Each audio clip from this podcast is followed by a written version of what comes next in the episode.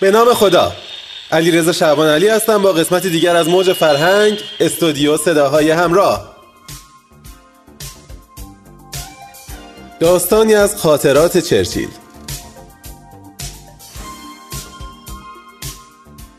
چرچیل سیاستمدار بزرگ انگلیسی در کتاب خاطرات خود می نویسد زمانی که پسر بچه 11 ساله بودم روزی سه نفر از بچه های قلدور مدرسه جلوی منو گرفتن و کتک مفصلی به من زدن و پولمو به زور از من گرفتن.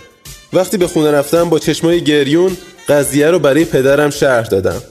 پدرم نگاهی تحقیرآمیز به من کرد و گفت من از تو بیشتر از اینا انتظار داشتم. واقعا که ما یه شرمه که از سه پسر بچه پاپتی و نادون کتک بخوری. فکر می‌کردم پسر من باید زرنگتر از اینا باشه ولی ظاهرا اشتباه می‌کردم. این مشکل خودته خودت هم باید حلش کنی.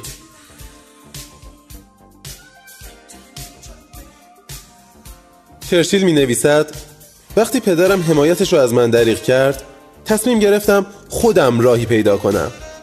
اول گفتم یکی یکی می‌تونم از پسشون بر بیام. اونا رو تنها گیر میارم و حسابشون رو می‌رسم. اما بعد گفتم نه. اونا دوباره با هم متحد میشن و باز منو کتک می‌زنن. ناگهان فکری به خاطرم رسید. سه بسته شکلات خریدم و با خودم به مدرسه بردم. وقتی مدرسه تعطیل شد به آرومی پشت سر اونا حرکت کردم. اونا متوجه من نبودن. سر یه کوچه خلوت صدا زدم. هی بچه ها صبر کنید! بعد رفتم کنار اونا ایستادم و شکلات ها رو از جیبم بیرون آوردم. به هر کدومشون یه بسته دادم. اونا اول با تردید به من نگاه می‌کردن. بعد شکلات ها رو از من گرفتن و تشکر کردن من گفتم چطور با هم دوست باشیم؟ بعد قدم زنان با هم به طرف خونه رفتیم. معلوم بود که کار من اونا رو خجالت زده کرده بود. بعد از اون اتفاق ما هر روز با هم به مدرسه می‌رفتیم و با هم برمیگشتیم. به واسطه دوستی من و اونا تا پایان سال همه از من حساب می بردن و از ترس دوستای قلدرم هیچکی جرأت نمی‌کرد با من بحث کنه. یه روز قضیه رو به پدرم گفتم. پدرم لبخندی زد و دست منو به گرمی فشرد و گفت آفرین پسرم. نظرم نسبت به تو عوض شد. اگه اون روز من به تو کمک کرده بودم تو چی داشتی؟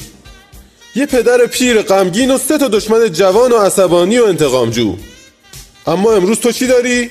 یه پدر پیر خوشحال و سه تا دوست جوان و قدرتمند. دوستاتو نزدیک خودت نگه دار و دشمنانتو نزدیکتر.